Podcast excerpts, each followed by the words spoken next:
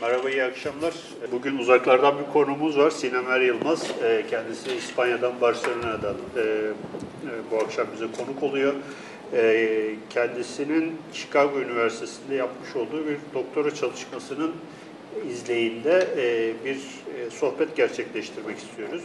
Sultan Süleyman Dönemi Şehnameleri. Kendisi aynı zamanda Barcelona ve Pompeu Fabra Üniversitesi'nde dersler de veriyor. Ve Tomar-ı Hümayun'la ilgili bir projesi de varmış. Evet. Öncelikle hoş geldiniz. Çok teşekkürler, hoş bulduk. Tuzuyla sağ olun, bizi kırmadınız. Bu buluşmaya vesile olan Ozan olduğu için ilk soruyu Ozan'a soralım. Sorduralım. Evet. Tabii. Hocam hoş geldiniz tekrardan. Şimdi Şehname, yani biz Süleyman dönemi Şehname ve Şehnamecilerinden bahsedeceğiz ama bu gelenek nedir? Onlar ilk önce bir onun üzerinden bir konuşalım, sonrasında da şeye gelelim. Şehname, Süleyman dönemi şehnamecilerine ve şehnamelerine. Şehnamenin önemi nedir? Yani Firdevsi'nin yazdığını biliyoruz ama önemi nedir? Neden bu kadar refer ediliyor Osmanlı dünyasını? Biraz onlardan bahsedelim, sonrasında da bir sohbet götürür zaten. Tamam. Ben kısaca değineyim. Şehnameler, Şahname, Firdevsi'nin Şahnamesi'yle alakası. Zaten Firdevsi'nin Şahnamesi 10. yüzyılın sonunda teslim ettiği Kaşgarlı Mahmut'a, Gazneli Mahmut'a teslim ettiği bir eser. İlk başta kabul edilmiyor veya beğeniyle karşılanmıyor, daha sonra değeri anlaşılıyor. İran'ın mitik tarihini anlatan bir mesnevi şeklinde yazılmış uzun bir metin. Daha sonra da sadece Fars edebiyatını değil, tüm İslam dünyası edebiyatını etkileyen bir eser. Aynı zamanda da Orta Çağ tarih anlayışını simgeliyor. Yani bizim bildiğimiz sadece oluşu veya olduğu kanıtlanmış, belgelenmiş olaylar değil, mitolojiyi de içine katan bir tarih anlayışı bu. Hem siyasal tarih hem de dini tarihi de içine katabiliyor ve birçok janralar arasında bir eser. Yani ahlaksal bir eser olarak da değerlendirebilirsiniz. Çünkü içinde bir dünya görüşü ve özellikle de yöneticiler, krallar için hangi davranışlar uygundur, hangi davranışlar değildir. Bu konularda hikayeler içinde çok öğüt veren bir eser. Şimdi öncelikle edebi değeri nedeniyle zaten klasikleşmiş bir eser. Ve İran edebiyatı da İslam edebiyatı arasında önde gittiğinden Osmanlılar özellikle de bir imparatorluk hırsı peşinde oldukları, o kadar büyüdükleri ve başarılı hale geldikleri zamandan itibaren, mesela 15. yüzyıl diyebiliriz, aşağı yukarı konuşuyorum, Şahname daha da önem kazanıyor. Daha önce Süleyman dönemi öncesinde yazılmış şahnameler var. Şimdi şehname onun Türkçesi diyeyim size. Şahname anlamında name kitap demek, şahın kitabı, esasında şahlık hakkında kitap da diyebiliriz. Öyle düşünmek daha bence mantıklı olur. Süleyman dönemindeki şahnameler, şehnameler başta Farsça başlıyor ve Osmanlı sanat ve kültür dünyasının çok yaptığı bir pratiği hayata geçiriyor tekrar diye. Bu nasıl bir pratik? Önce bir taklit var. Bunu 16. yüzyılın ikinci yarısında çok yazmış olan entelektüel Mustafa Ali anlatıyor sanatçılar hakkındaki eserinde, Menakıb-ı Hünerveran'da. Başka kitap sanatçılarının çalışmalarını anlatırken diyor ki, önce kendi geleneğinde, yani İslam geleneğinde birinci olan, referans olan örnek seçilir. Sonra bu örnek taklit edilir. Evet. Bir amaç o örnek kadar iyisine ulaşmak. Bazen mesela hatta bunu görüyoruz. O örnek kadar iyisini yapmanın da ötesine çıkabiliyor Osmanlılar ve kendi yeni formlarını ekleyebiliyorlar bu sanat koluna. Şimdi Şahname konusunda da bir anlamda aynısını yapıyor. Firdevsi'nin yazdığı Şahname'yi taklit ediyor Arif. Süleyman'ın ilk şehnamecisi. Dil olarak taklit ediyor, vezin olarak tabii taklit ediyor. Ama başka yapılan bir şey de o İran mitolojik tarihine Osmanlı'ya uyarlıyor. Esasında bu çok iddialı bir girişim ve sanki Osmanlıları dünya mitolojik tarihinin ve tanrısal yani ulvi bir tarihin de en son temsilcisi, en son lideri olarak yansıtıyor. Tüm bunların içinde de Sultan Süleyman'ı hatta yaratılıştan bile önce yani göklerin ve yerin, çok iddialı bir şey gerçekten bu, göklerin ve yerin yaratılışından bile önce planlanmış, Tanrı tarafından planlanmış bir misyonu olduğu fikrini yansıtıyor. Evet. Yani bir anlamda kendi mitolojisinde. Kesinlikle öyle. Bunu yaparken de diğerlerini kullanıyor. Evet. Diğerlerini kendi beğendiklerini özellikle seçici olarak içine katıyor. İran mitolojisi tabii ki Osmanlılar için referans olan mitoloji. Aynı dönemlerde Avrupa'da yine mitoloji politik amaçlarla kullanılıyor ama kullanılan mitoloji tabii ki İran mitolojisi değil, Yunan, Yunan'dan sonra Yunan'ı kullanan Roma mitolojisi ve Mısır, eski Mısır mitolojisi. Ama arayış aynı. Burada Süleyman döneminde, tabii biz şeyden bahsediyoruz, bir Sultan Süleyman döneminden bahsediyoruz. Şehnamecilik bir ofis, bir devlet görevi olarak ihdas ediliyor yani değil mi? Şey olarak. Esasında o biraz çelişkili. Ofis haline gelmesi yani saraya bağlı bir bürokratik neredeyse bir görev haline gelmesi bir devinimin sonucu. Başta olmuyor. Evet. Başta Arif beyitlerini yazmaya başlıyor ve bu saray çevresince değerlendiriliyor uygun mudur diye. Mesela kimler değerlendiriyor? Sadrazam Rüstem Paşa'da çok yakın çalışan bir kişi. Onun yanında kültürel edebi açıdan Ebul Fazıl İdrisi Bitlisi'nin oğlu ve kültürel dünyada o sırada çok önemli olan bir kişi. Aşık Çelebi yine öyle. Onlara gösteriliyor. Uygun mudur, yakışır mı bu sultana şahname yazacak bir kişi için uygun mudur? Ama durumu sanatçıyla bürokrat arasında. Tuhaf, tam belirsiz bir durum. Mesela şöyle bir sahne ilginç.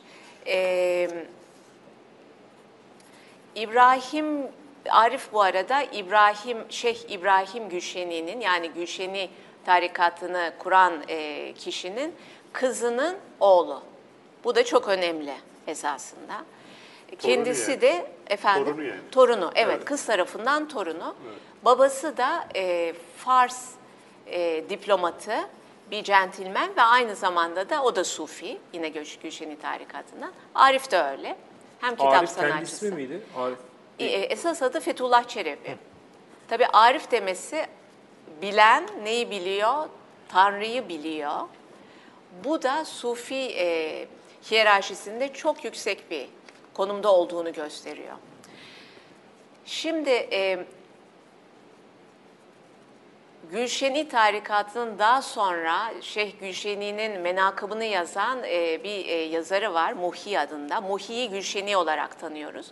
Onun eseri çok böyle detaylar veren hatta bir anlamda Gülşeni tarihinin de dışında o dönemin neredeyse bir dedikodu kitabı gibi düşünün.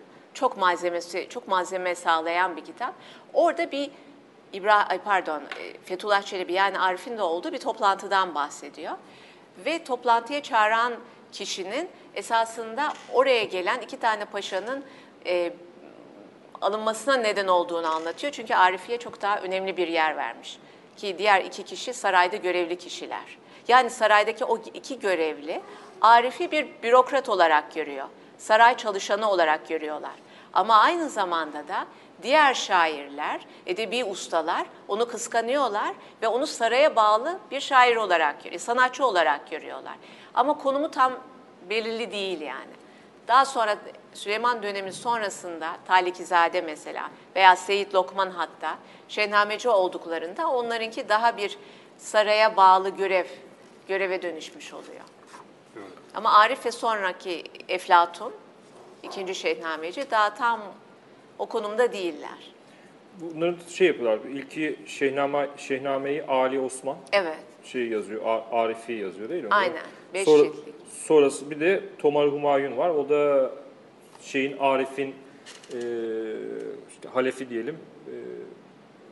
Eflatun Efendi. Eflatun Arif başlıyor evet, esasında. Onların şey yapalım, onun üzerinden gidelim. Şey nedir? Şehname-i Ali Osman içeriği evet. Nedir? Yani o biraz da şeyin içine girebiliriz yani metinlerin içine. Tamam. Şahname-i Ali Osman esasına Şahname-i Ali Osman Farsça olduğu için ve Arif Farsça yazdığı için öyle diyorum. 5 cilt halinde yaratılıştan başlayarak, dünyanın işte gökyüzünün ve yerin yaratılışından başlayarak Süleymanname ile biten, Süleyman döneminin tarihiyle 5. cilt o, biten bir dünya tarihi kitabı. Hatta evrensel tarih de diyebiliriz. Bunun bu çalışmanın 1. 4. ve 5. ciltleri günümüze gelmiş. 1. çalışma, isterseniz bir görselde tabii, de görebiliriz. Tabii. 3 numaralı Adem Havva görselinde var. 3 numarayı alabilir miyiz arkadaşlar? 1. kitap yaratılıştan hemen sonra insanlık seceresine başlıyor ve Adem ve Havva'dan başlayarak Nuh peygambere kadar olan dönemi inceliyor. Evet. Burada gördüğümüz en büyük çember, içinde de hatta 2 tane küçük çember var. O 2 küçük çember Adem ve Havva. Evet. Sonra 3'e ayrılıyor şecere ve ortada devam eden 2. madalyon Şit peygamberin evet. Oradan devam eden bir peygamberler zinciri var. Silsilesi var. Şey. Evet aynen öyle. Evet. Bir tarafta da yine bir başka bir madalyon görüyorsunuz. O da Keyumars.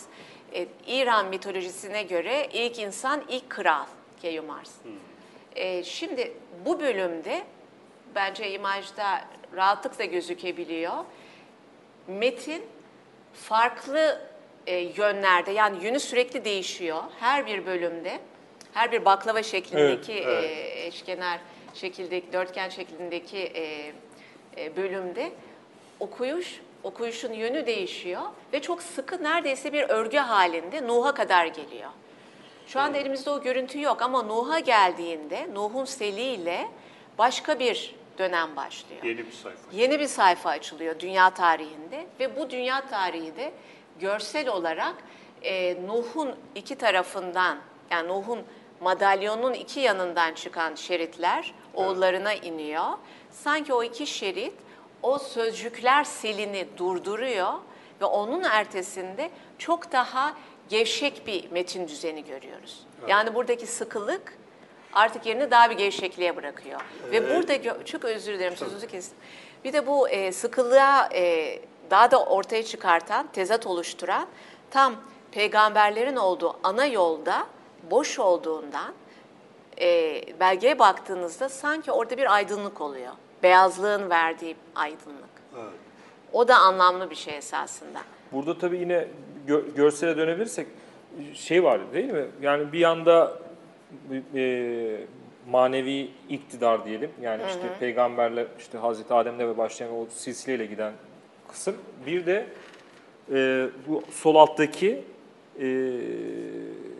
İran şahlarıyla veyahut İran krallarıyla başlayan maddi iktidar veyahut da işte dünyevi iktidar. Evet, aynen öyle. Başlatması çok ilginç. Hani birincisi İran geleneğiyle başlatması çok ilginç aslında. Yani başka kimseyle değil de doğrudan İran'la veyahut da işte Araplarla veyahut da başka kimseyle başlatmıyor ama İran'la başlatıyor. O açıdan çok şey görüyorlar herhalde. Çok Osmanlı tabii, açısından tabii. Da çok köklü bir geleneğin temsilcisi tabii. Siyasi olarak onu görüyoruz değil mi? Hem siyasal hem kültürel açıdan İran geleneği çok önemli. İran mitolojisi Osmanlıların da dahil olduğu İslam dünyasının kullandığı referans mitoloji. Nasıl Fransızlar için, ya Fransız Krallığı için veya Habsburglar için Yunan mitolojisi çok önemliyse, kendileri sonuçta eski Yunan dünyasıyla bağlantılarını onlar da kurgusal olarak yapıyorlar. Esasında kan bağları yok ama kurgusal olarak öyle bir bağ yaratıyorlar. Osmanlılar için de aynı derecede tek referans diyeyim size. Evet. Bu Şehname'deki yazı örüntüsü bayağı görsel bir şey haline gelmişti. Evet. Yani sadece bir estetik bir kaygıyla yapılmış bir şey değil. Kurgu da o örüntüyle bağlantılı bir şey var değil mi? Evet, kesinlikle. Orada Eflatun devreye giriyor. Neden? Arif çok iyi bir yazar. Neden Eflatun? Eflatun çünkü yani hem çok iyi. Eflatun olması çok ilginç. Evet, o da çok iyi. Platon yani. Aynen öyle. Yani tabii ki adı Eflatun değil. Evet. Kendine yakıştırdığı ad. Bu daha da önemli mahlası tabii ki. Mahlası, evet, mahlası öyle. Kendine Platon demesi, Eflatun demesi bir takım bariz göndermelerle. Evet. Kendisi Kanuni Sultan Süleyman'ın sarayına Safavi Şahı kardeşi Tahmasp'tan kaçan Alkas Mirza ile geliyor Eflatun'un. Onun kütüphanesinin direktörü olarak geliyor. Tabii bir İran prensinin kütüphanesinden sorumlu kişi olarak da hem İslam öncesi İran kültürünün ve onun da içine de girmiş olan Neoplatonik kültürü de çok iyi tanıyan bir kişi. Aynı zamanda da yazarlığından çok onun sanatçı yönü önemli. Yani çok iyi bir tesip ustası, çok iyi bir hattat. Böyle bir kurguyu, Tomar'da gördüğümüz kurguyu yapabilecek ender kişilerden bir tanesi. Bu biraz önce Tomar'dı değil mi? Tomar, evet, Tomar aynen öyle. Tomar-ı Hümayun, bir başka Süleyman dönemindeki bir başka şehname, Arif'in başlattığı, bunu da başlangıcından anlıyoruz. Metnin yani Tomar'ın metin başlangıcından anlıyoruz. Daha sonra Eflatun'un devam ettiği bir eser.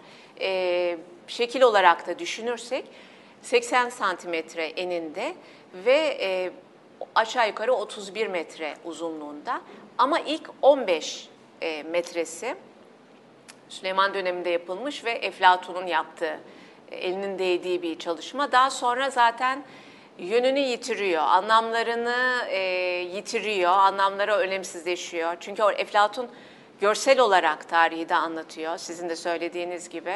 Bir takım neoplatonik bilgilere referanslar yapıyor. Hatta onları çok özümsediğinden bile emin değilim. Yani bir takım bence referanslar yapıyor, bir takım sözler veriyor, bilgi sözü veriyor diyeyim. Ama arkasında kendisinde çok derin bir bilgi var mı? Oraya ben bir soru işareti koyuyorum açıkçası. Hocam şey açısından da fiziki olarak da yani daha doğrusu kitap demeyeyim de Tomar'ın, şimdi düşünüyorum da 80 santim genişliğinde, 30-31 metre uzunluğunda. Bayağı Tomar yani. Evet. Tomar ama şey olarak da mesela onun açıldığı zaman onu yarattığı bir şey etkisi de yok mudur? Yani siz çünkü kesinlikle fiziki olarak da çalıştınız. Evet. Yani şeyde var bu Topkapı Sarayı Müzesi'nde.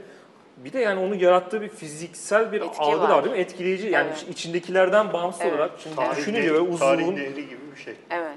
Ve o anlamlı bir şey. Yani özellikle öyle yapılmış. Tek yani şu şey akan bir nehir gibi yani Cengiz'in söylediği gibi. Çok ilginç yani. Evet, evet.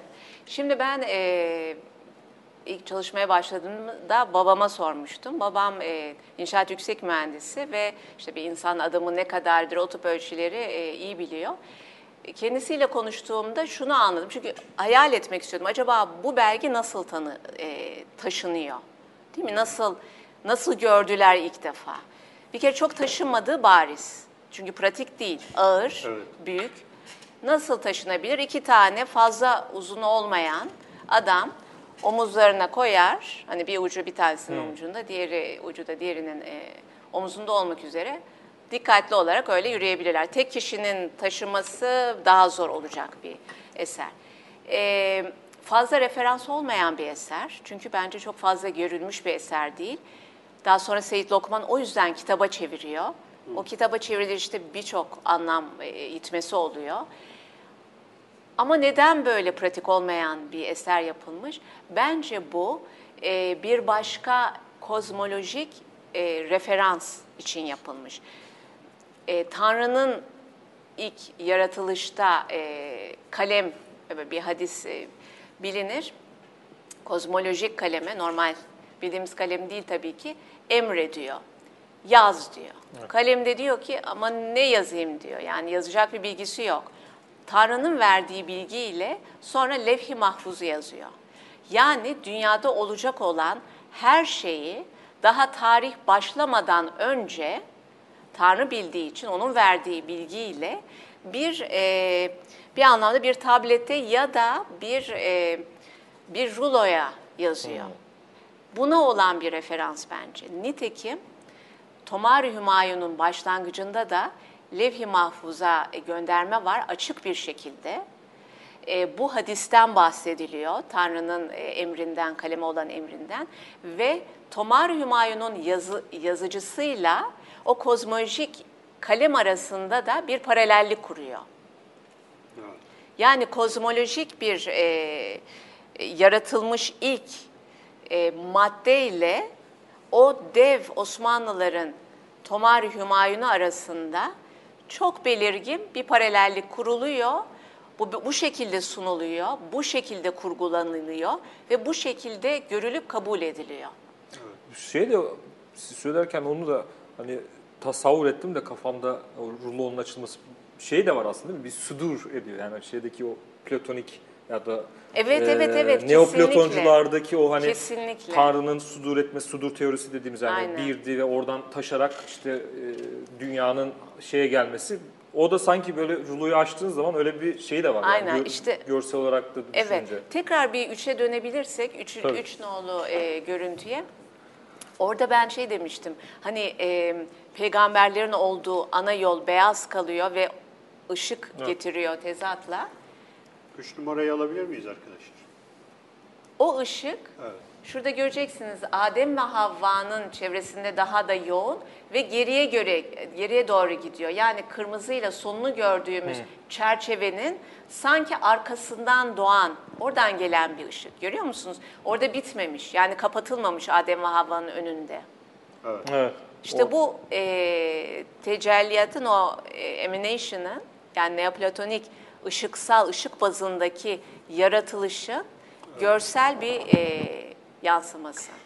Tam da o dönem Avrupa'da işte Rönesans döneminin en büyük felsefi akımı yeni Platonculuk. Evet. Bu işte Michelangelo'lar, Leonardo da Vinci'ler, şunlar bunlar veya işte Toskana dükleri vesaire.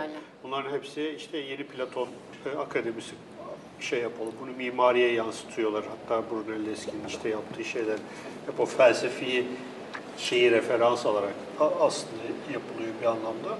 Tam da o dönemde adamın kendine Eflatun demesi demek ki dünyadan da aslında bir anlamda haberi vardı yani oradaki düşünsel, felsefi tartışmalardan vesaire. Bu ama hani batıda olan bir tartışmayı duyup da oradan etkilenme şeklinde değil. Evet. Paralel olarak farklı yerlerde en azından bizim bildiğimiz eski dünyada olan bir takım arayışlar, olan evet. Tartışmalar ve bunların da temelinde eski Yunan bilgisi var. Yani evet. Antik bilgi çok yoğun. Osmanlılara baktığımızda özel ama sadece Osmanlılar da değil, yani sadece İslam dünyası da değil. Batıya da baktığımızda sadece Yunan bilgisi de değil esasında Neoplatonik düşüncede. Çünkü Yunanlılar da Hint'ten, Babil'den, Mezopotamya bilgisinden de etkileniyorlar. Evet. Onun da harmanladığı bir bilgi. Batıya ulaşma şekli de birçok kez Arapların zaten çevirileriyle ve kendilerinin Arapların o eserler üzerine yazdığı tartışma eserleri ya da daha genişletecek çalışmalarla da ilgili bir neoplatonik akım sonuçta ve 15. yüzyılda başlıyor yoğun olarak. Daha sonra 16. yüzyıla devam ediyor. Şimdi Eflatun'un temsilcisi olduğu dünya İran bazlı bir neoplatonik ve İslam görüşü. Anadolu'da onun dışında İbn Arabi bazlı. Bunlar çok farklı değiller. Ama hani renk ton farkları olarak görebiliriz. İbn Arabi bazlı bir anlayış var. Ondan da önceye gittiğimizde esas İhvân-ı Safâ, 10. yüzyılda yaşamış olan Basra merkezli bir gizli entelektüeller grubu. Şimdi bunlar hem entelektüel ama siyasal kaygıları da var.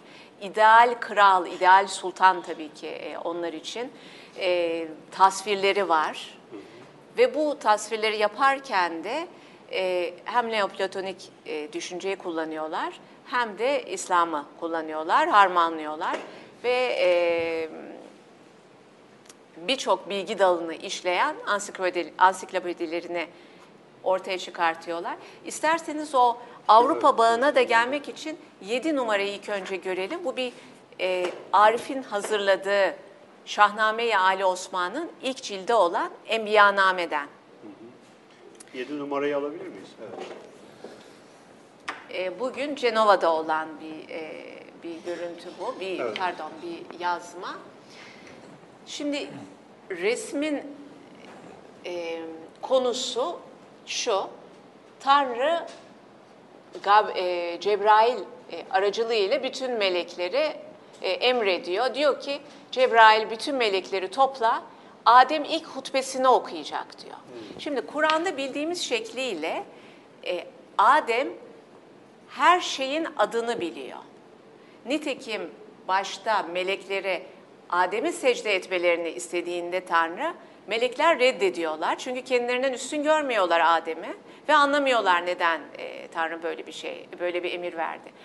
Ama Adem'in Tanrı'nın emriyle bütün her şeyin ismini bildiğini öğrenince o zaman hem kendilerinden daha bilgili olduğunu anlıyorlar hem de Tanrı'nın Adem'i tercih ettiğini görüyorlar ve o zaman kabul ediyorlar üstünlüğünü Adem'in, secde yapıyorlar. Ama bu resimde gördüğümüz sahne isimlerin bilgisi değil, bu yaratılışın bilgisi. Kur'an'da böyle yazmıyor. Bu Arif'in bir yorumu diyeceğim size, ama tek başına atmış da olamaz. Yani tek başına Arif'in kurguladığı, uydurduğu bir şey olsa iyi karşılanmaz. Demek ki kabul gören bir anlayış bu. Evet. Özelliği nedir, farkı nedir? Tanrı'ya çok daha özel bir bilgi bu. Tekrar o görüntüye döneceğiz. Çünkü kimsenin olmadığı, dünya yaratılmadan önce sadece Tanrı'nın bildiği bir bilgi, yaratılış bilgisi. Evet. Resimde tekrar göreceğiz. Sadece Adem bir minberin içinde, evet, yani sırf mimari öge o, görüntülenmiş. Diğer melekler sanki bir caminin içindeymiş gibi. Öndekiler dizleri üstüne çömelmişler. Arkadakiler sanki camide yer kalmadı. Arkadakiler ayakta duruyor. Öyle bir hava var. Evet. Tabii ki hutbe okunmasının İslam dünyasında politik bir anlamı var. Değil mi? Egemenliğin sembollerinden bir tanesi. Buradaki minber çok Osmanlı mimari özelliklerini taşıyor. Bugün klasik camilerde, evet, herhangi birisinde göreceğimiz, tanıyacağımız hemen bir yapı. Şimdi bilmiyorum o resimde tam olarak görebiliyor muyuz? Mavi fonda, evet, altınla yapılmış böyle küçük küçük şeyler var. Tam yıldız da değil, topçuk da değil. Para gibi böyle, sikke gibi. Sikke gibi ama böyle dağılmış, evet, dağılmış şeyler var. Şimdi normal olarak bunu gördüğümüzde böyle başka görseller de var İslam dünyasının diğer kitap resimlerinde. Hani dekoratif görüyoruz. Ama bizim şansımıza bu sayfada hemen görüntünün, yani resmin altındaki beyitlerde o ışıklardan bahsediyor. Ve diyor ki sayısız, tek sayısız ışıklarda, o da ilginç, tek sayısız, bilginin gizli olduğunu ve o şekilde bilginin yaratılışta kozmolojik olarak yayıldığından bahsediyor. Evet. Ve bu bilginin de Adem'in yüzüne yansıdığını, yani Adem'in bildiği bir bilginin tecelli lafını da kullanıyor hatta, görüntüsü olduğunu, Adem'in yüzünün onun bir aynası olduğunu belirtiyor. Bütün bu ayna ve kullandığı zat sözcükleri aynı zamanda tek ve sayısız referansı aklımıza tabii İbn Arabi'yi getiriyor. Ve İbn Arabi'nin çok açtığı diyeyim, kendisiyle başlamayan ama onun çok geliştirdiği çoklukta teklik anlayışı, İbn Arabi'nin teolojik felsefesindeki bu anlayışa göndermeler var bariz bir şekilde. Ve melekler Adem'in yüzünde o bilgilerin ışığında Tanrı'yı görüyorlar ve ona secde ediyorlar. Yani Adem'e bir insan olarak esasında secde etmiyorlar. Tanrı'nın onun yüzündeki yansımasına secde ediyorlar. Başka bir ilginç yönde dikkat ederseniz bu sayfa katlanmış durumda. Ben onu açmıştım resim çekerken. Affınıza da sığınıyorum, çok kötü bir resim, eldivente gözüküyor.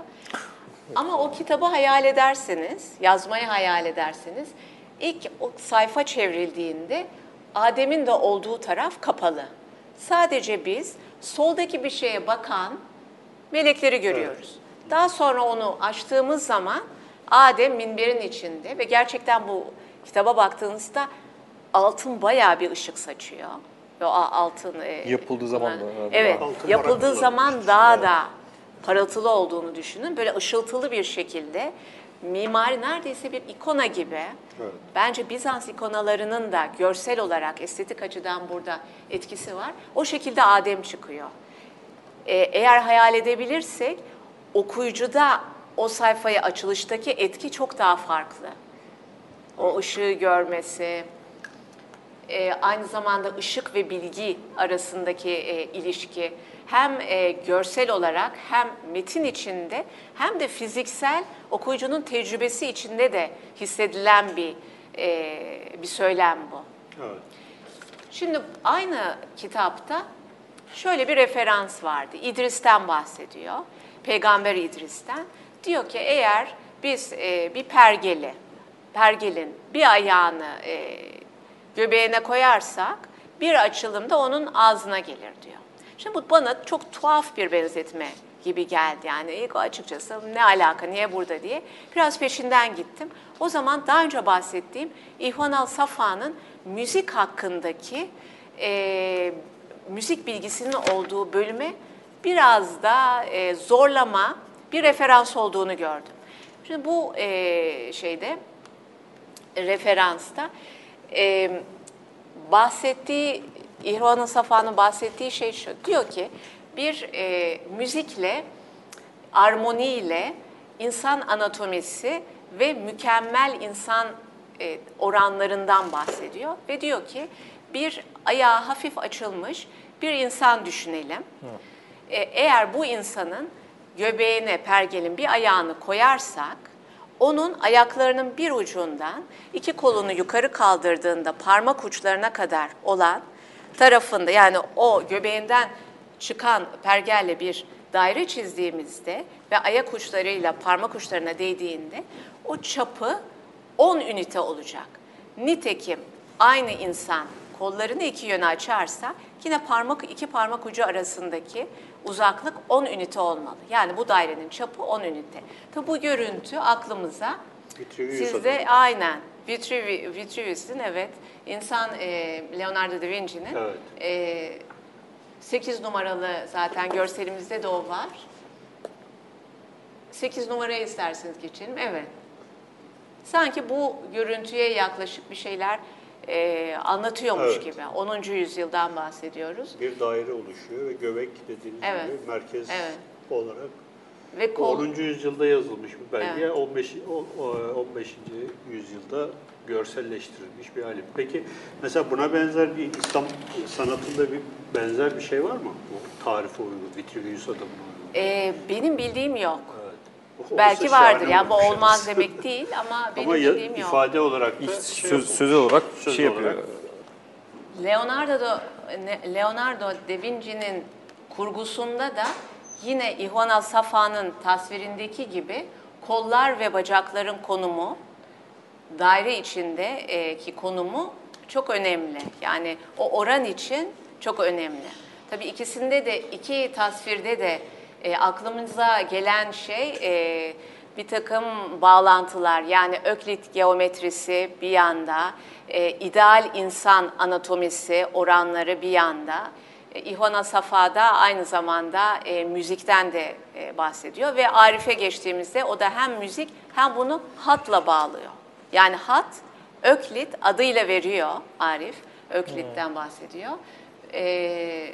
Ve gördüğümüz gibi 10. yüzyılda düşünülen bir şey, 15-16. yüzyılda yapılan ve yazılan, İtalya ve Osmanlılar'da yapılan tasvirlerle örtüşüyor diyeyim. Aynı tasalar, aynı ideal insan arayışı, oran ve öklit geometrisine ilgi var. Şimdi şeye soracağım ama burada şeyle Süleyman'la Hazreti Muhammed'in arasındaki bu şeyde Tomar-ı Hümayun'daki sembollerinin birbirine yakın olarak gösterilmesi ve bunun tarihsel anlamı nedir? Yani görsel olarak da herhalde bir şey yapacağız, göstereceğiz. Bunun üzerine biraz konuşalım mıyız? Tabii. İsterseniz önce biraz önce gördüğümüz Adem ve Havva görseline geçelim. 3 numaralı görsel bu. Orada Adem ve Havva'yla başlayan peygamberlerin madalyonlarının olduğu orta dal var. Bir tarafta da bir kısmını gördüğümüz Keyumars'ın mitik İran kralı Keyumars'ın madalyonu var. Şimdi bütün peygamberlerin adları madalyon içinde veriliyor. Seçilmiş olanlar orta çizginin üstünde, diğerleri de yakın olarak veriliyor. Ve bu madalyonların da ortak estetik bir özelliği var. Peygamberin adı madalyonun ortasında, çevresinde de Kur'an'da o peygamberin hikayesinin anlatıldığı sureden bir parça var. Mitolojik krallara geldiğimizde hepsinin değil, sadece 3 tanesinin madalyonu var. Ve bu madalyonlarda da ortadaki adın dışında, çevrede tabii ki sureden Kur'an'dan bir pasaj yok. Onun yerine 6 dilim diyeyim, şekille resmedilmiş. Bu şekilde bir görsel hazırlanmış. Devam ettiğimizde, Muhammed'e geldiğimizde, onun madalyonu çok daha farklı, daha büyük birçok diğer peygamberden ve o madalyonun içinde hem kendisine verilen referansın olduğu sureden bir bölüm var, hem de 6 parçalı bir tıpkı mitolojik krallarda gördüğümüz düzenleme var. İsterseniz 6 numaralı görsele geçelim. Orada Hazreti Muhammed'in madalyonu var. Yukarıda bir sekizgenin içinde, o sekizgenin de kozmolojik anlamı var. 6 sayısı, o 6 dilim İranlı mitik krallarda da gördüğümüz, İslam dünyasında kralların hakimiyetiyle hep ve Tanrı'nın uygun gördüğü, Tanrı'nın kutsadığı hakimiyetle örtüşür. Şimdi Muhammed'in madalyosunda hem diğer peygamberlerin estetiği var, hem de en büyük 3 mitolojik kralın estetiği var. Ben bunu tezimde ilk defa Hz. Muhammed zamanının veya onun kişiliğinde diyeyim, hem dini, hatta daha ulvi diyeyim size, hem de siyasi bir liderliğin ve otoritenin simgesi olarak yorumlamıştım. Aynı şekilde madalyon, ancak bir daha Süleyman'a geldiğimizde, Tomar-ı Hümayun devam edip Süleyman'a geldiğinde görüyoruz. O da aşağıdaki görüntü. Evet. Daha küçük, Muhammed'inkinden daha küçük ve öyle bir sekizgen içinde değil. Ama onun da adının çevresinde bir altılı bir çiçek gibi, neredeyse çiçeğin yaprakları gibi bir şekil var. Ve çevresinde de tabii ki kendisinden Kur'an'da bahsedilmiyor. Ama Hz. Muhammed'in bir hadisi var. O hadis de çok bildiğimiz bir hadis. Tanrı'nın gölgesi olduğunu, sultanın Tanrı'nın gölgesi olduğunu ve bütün mazlumların onun gölgesinde bir sığınak olarak oraya, yani sığınak bulduklarını anlatan, söyleyen çok klasik bir hadis. O zaman bu ne anlama geliyor? Görsel olarak bir kere bir önceki Muhammed'in madalyonunu taklit eden ve aynı şekilde hem ulvi hem de siyasi otoriteyi birleştiren bir madalyon, hem de Süleyman'ın otoritesi Muhammed'den geliyor. Onun hadisinin çünkü referansı var. Bu da Osmanlıların bir şekilde halifeliğinin bir formülü. Şey yani Tanrı'nın yeryüzündeki gölgesi. Aynen, evet. O hadis yani. Evet, evet, o hadis. Çok bilinen o hadis. Ve verildiği, sunulduğu yerde Hz. Muhammed'in madalyonunun aynı madalyonuyla aynı ögeleri taşıyan diğer madalyonlardan farklı bir madalyon. Bir anlamda Süleyman'ı Muhammed'le doğrudan bir temsiliyet ilişkisi şey yapmış ve onu bir anlamda onurlandırmış yani bu şekilde. Değil mi? Öyle tabii, bir şey. Tabii. Çok evet. İddialı bir şey bu. Yani evet. Direkt olarak şöyle söyleyeyim size, Hz. Muhammed'in madalyonundan sonra 4 halifenin madalyonu da var. Hı hı. Daha küçük ve böyle bir şey değil. Yani böyle bir özellik taşımıyor. Hı hı. Daha sonra 4 halifeden sonra 12 imam, tabii 11 tane çünkü birincisi Ali, evet. Birinci imam ve ondan sonra gelen 11 imam da daha küçük yuvarlaklar halinde yine orta yolda, yani en önemli şecenin en önemli ana damarında diyeyim, orta damarında devam ediyor. Evet. Ki bu da ilginç bizim için çünkü hep biz genelde Osmanlıları, Suniliğin temsilcisi özellikle 16. yüzyılda Selim ve oğlu Süleyman değil mi? Genelde Suniliğin bir bayrağını taşıyan kişiler evet. olarak çoğu kez literatürde geçiyor. Ama bu belgede gördüğümüz esasında onların anladığı İslam şekli bizim düşündüğümüzden daha farklı. Kendilerinin liderliğini yaptıkları İslam dünyası 12 imamı da kapsıyor. İçinde. Evet. Yani bu aslında şey değil mi hocam? Yani sonuçta bu sarayda yazılan bir metin ve nasıl kendilerinin nasıl gördüklerinin de bir kesinlikle. Resmi aslında yani kesinlikle. İşte bağlantı kurdukları yerler, hani o sürekli refer ettikleri yerler, işte Tanrı'nın yeryüzündeki gölgesinin hadisine atıf, yani sonuçta o dönemde yazıldığı dönemde Süleyman tahtta ve bir şey imgesi öyle yani öyle tasavvur ediyorlar, öyle görüyorlar, öyle tabii. görüyorlar. Çünkü tabii. sonuçta bu sarayda yazılan ve sarayda dolaşımda olan, hani nüshaları yok, tek nüsha var ama bu herhalde okunuyor orada veyahut da görsel olarak yani görünüyor, biliniyor. Öyle bir imge var yani. Bir de şunu da düşünmemiz gerekiyor. Bu tip eserler sadece yapılıp yazılması bitirildikten sonra kimler görüyor değil, hazırlanırken de kimler görüyor. Hmm. Çünkü 2 günde biten eserler evet. değiller bunlar. O hazırlanırken de çok konuşuluyor. Hani hem bunu hem sanatçılar hem metni okuyanlar, tamam devam edebilirsin diyenler. Sonra metnin yazılması, mesela böyle bir metnin yazılması epey uzun zaman alacak bir çalışma. O yüzden hani o kimler gördü sınırlı, saray içinde sınırlı ama düşündüğümüzden daha geniş bir kitle. Daha sonraki kuşaklar için de hazırlanmış bir kitap bu. Bir de şeyi soracak. Kitap diyorum pardon bir rulo diye. Eser rulo.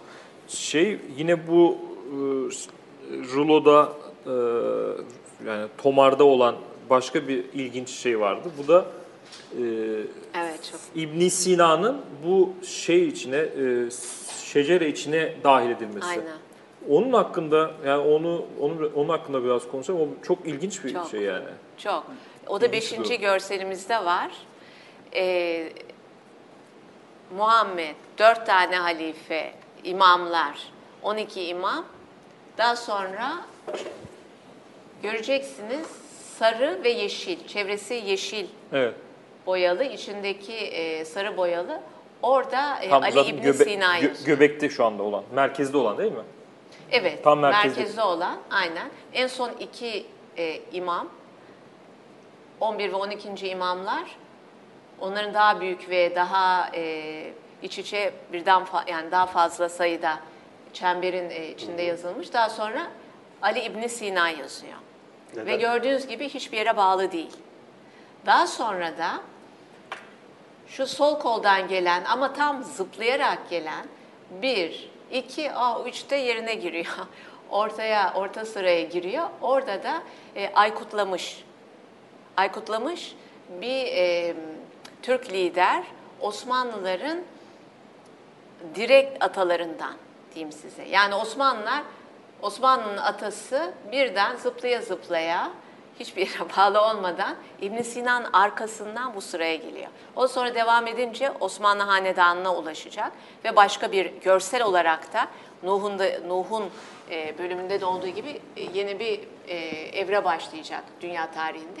Şimdi neden İbn Sina? Bu anlamı nedir yani bence bunun tek bir anlamı var. Tek bir anlamı demeyeyim ama en azından başlıca bir anlamı var. İbn Sina bir şekilde bir tip otoriteyi Osmanlı hanedanına aktarıyor. Ne tip bir otoriteyi aktarıyor? Bilgiye dayalı bir otoriteyi. Ve bu bilgi de yine aynı yere dönüyoruz. Neoplatonik bilgiyle İslam görüşünün ve İslam felsefesinin sentezinden oluşan bir bilgi. Nitekim İbn Sina, İbn Farabi ve daha sonra da ve yoğun olarak da yazdığı eserlerin sayısını düşünürsek, etkilerini düşünürsek İbn Sina bu alanda başlıca isim. İran dünyası için ve Osmanlılar için de. Burada tabii Batı dünyası için de çok çok büyük bir isim. Yani, o da ayrı. Tıp mevzusunda üzerinde. Ama yani onun İbn Sina'nın o şekilde orada olmasının tek nedeni hiçbir peygamberle bağlantısı olmadığına göre oradaki fonksiyonu, işlevi çünkü önemli olduğu kesin. Osmanlılarla imamlar arasında bir şekilde bir şeyin aktarımını hazırladığı, yarattığı, imkan kıldığı da kesin. Bu ne olabilir? İbn Sina ne hakkında otorite sahibi? Bilgi konusunda. Ve dikkat edersiniz tüm bu orta yol o ışıklı Adem ve Havva tarafından başladı. Evet. Ve bunu düşünen kişi, ilk düşünen kişi bu Tomar-ı Hümayun'u Arif'ti. Kendi eserlerinde Enbiyaname'den bahsettik. Neoplatonik düşünceye ve İhvân-ı Safâ'ya bariz referanslar, göndermeler yapıyordu. Ve bu belgeyi hazırlayan kişi de kendisine Eflatun diyor. Yani tesadüf değil bence. Bunlar bir tesadüf değil. Olamaz. Şey değil mi hocam? Şimdi daha netleştirmek için söyleyeyim. Bu göbekteki İbn Sina, üstündeki 12 imam, evet, 10, altındaki de Aykutlamış yani Osmanlı'nın atası. Evet. Ve ortada da bağlantısı olarak İbn Sina var. Evet. Cidden çok hani yoruma, spekülasyona çok açık bir. Evet. Bir de şey açısından da ilginç değil mi? Başka mesela bu Tomar'ı incelediğinizde İbn Sina dışında yani felsefeci, alim var mı? Yoksa hepsi çünkü bildiğimiz kadarıyla hep peygamberler ve krallar, yani kralların sultanlar var değil mi? Bu tek İslam bilginleri var. Tek var mı İslam bilginleri de? İslam bilginleri var ama İbn Sina'nın ilginç bir konumu mesela Sultan Süleyman'ın çok okuduğu bir yazar. Bu da kaydedilmiş. Özellikle okuduğu. Neler okuyormuş mesela? Hani bilebiliyor muyuz? Yani kanunu okuyor yoksa siyaset üzerine yazdıklarını mı okuyor? Ne okuyormuş? Bütün sultanlar, Süleyman da buna dahil, Fatih Sultan Mehmet çok önemli. Mesela İskendernameleri okuyorlar. İskendernameler sadece İskender'in mitolojik tarihini anlatmıyor. Esasında onlar da çok kozmolojik bilgileri sunuyor. Mesela İskendernameler çok incelenmesi gereken. Hı. Süleymannameler yine öyle. Ahlak kitapları okuyorlar mesela. Evet. Son olarak şunu sormak istiyorum da bu Osmanlı yani bu bugün konuştuğumuz iki tane metin var. Şehname-i Ali Osman ve Tomar-ı Hümayun ve bunların iki tane yazarı diyelim. Arifi ve Eflatun. Bu ikisini değerlendirdiğiniz zaman bu Osmanlı tarihi aslında tarihçiliği, kendi içinde, tarihçiliği içinde nasıl görüyorsunuz? Ne planlıyorlardı? Yani böyle bir ne tahayyül ediyorlardı? Onu böyle bir çalışmalarınızdan neler çıkarttınız? Onu bir özetleyebilirseniz. Şimdi ben ilk çalışmaya başladığımda şehnameleri tarih yazıcılığının bir parçası olarak, ilk olarak öyle görmeye başladım. Sonra biraz daha derinine inince onun ötesinde bir şeyler olduğunu gördüm. Yani tarihten bahsediyorlar, olan olaylardan bahsediyorlar, evet. Olan olaylardan başka eserler de bahsediyor. O açıdan hani bazen içeriden bir takım bilgiler veriyorlar. Ama o orijinallikten çok, yani tarih açısından, tarih yazımındaki olayların nasıl olduğunun aktarımı, bizim düşündüğümüz düz gerçek ne oldu ne olmadı, onun yansıtılmasından çok tarihi anlatırken dünya görüşleri ve hep ondan bahsediyorum, aynı kelimeyi kullanıyorum, kozmolojiden, o dönemde çok tutar olan, çok rağbet gören bu çevrelerde, bu çevreler derken de entelektüel çevreleri kastediyorum, sarayın yüksek görevlilerini kastediyorum ve sultanı da kastediyorum. Bu çevrelerde çok rağbet gören bir kozmolojik düşüncenin ve İhvân-ı Safâ gibi farklı bilim dallarını, hikmet diyorlar çoğu kez. Hikmet ve ilim sözcüğünü de kullanıyorlar. Kapsayan bir bilgiler ansiklopedisi tarzında düşünüyorlar. Yani tarih yazarken felsefi bir metne bir gönderme yapıyor. Arif çok iyi bir yazar, bilgin de bir adam. Eflatun'dan bence daha bilgili, daha iyi yetişmiş ve daha edebi bir karakter. Bunu sık sık yapıyor ve yaparken ne demek istiyor? Bir anlamda onları okuduğunu söylüyor. Ama onları okuduğunu söyleyebilmesi için okuyucunun da o kitapları okumuş olması gerekiyor. Bu demektir ki referans verdiği kitaplar insanların, birçok kişinin okuduğu eserler, bilinen eserler, marjinal kalmış eserler değil. Yani İhvân-ı Safâ'nın ansiklopedisine referans veriyorsa demek ki o eseri okumuş birçok kişi var. O referansını anlayacak. Ben onları bir çeşit küçük göz kırpmalar olarak değerlendiriyorum. Yazarla okuyucu arasındaki göz kırpma. Hatırlıyorum, bunu okudun, biliyorum, hani ben o referansını gördüm diyebilecek bir sosyal açılım da getiriyor. Yani sayfa üzerindeki bu çeşit bir göz kırpma sonucu sosyal bağlar entelektüel kesim zümre arasında ve yüksek düzeyli saray mensupları arasında bir çeşit bir ağ da oluşuyor. Evet. Metnin üzerinden. O açıdan da ilginç görüyorum. Kendileri şey yapıyorlar, ne diyelim, selam duruyorlar, şey yapıyorlar, göndermeler yapıyorlar sürekli. Göndermeler yapıyorlar. Bu bir şekilde bir oyun oluyor. Hem de şöyle bir tasa var. Ben daha çok şey biliyorum diyor Arif birçok kez. Ama bunların hepsini açık olarak söylemeyeceğim. Çünkü o yetide olmayan, o donanımda olmayan bir insan okuyup da yanlış anlamasın. Evet. 16. yüzyılda birçok yazarın söylediği bir şey. Yani hem çok bilgisi olduğunu söylüyor, hem de bilginin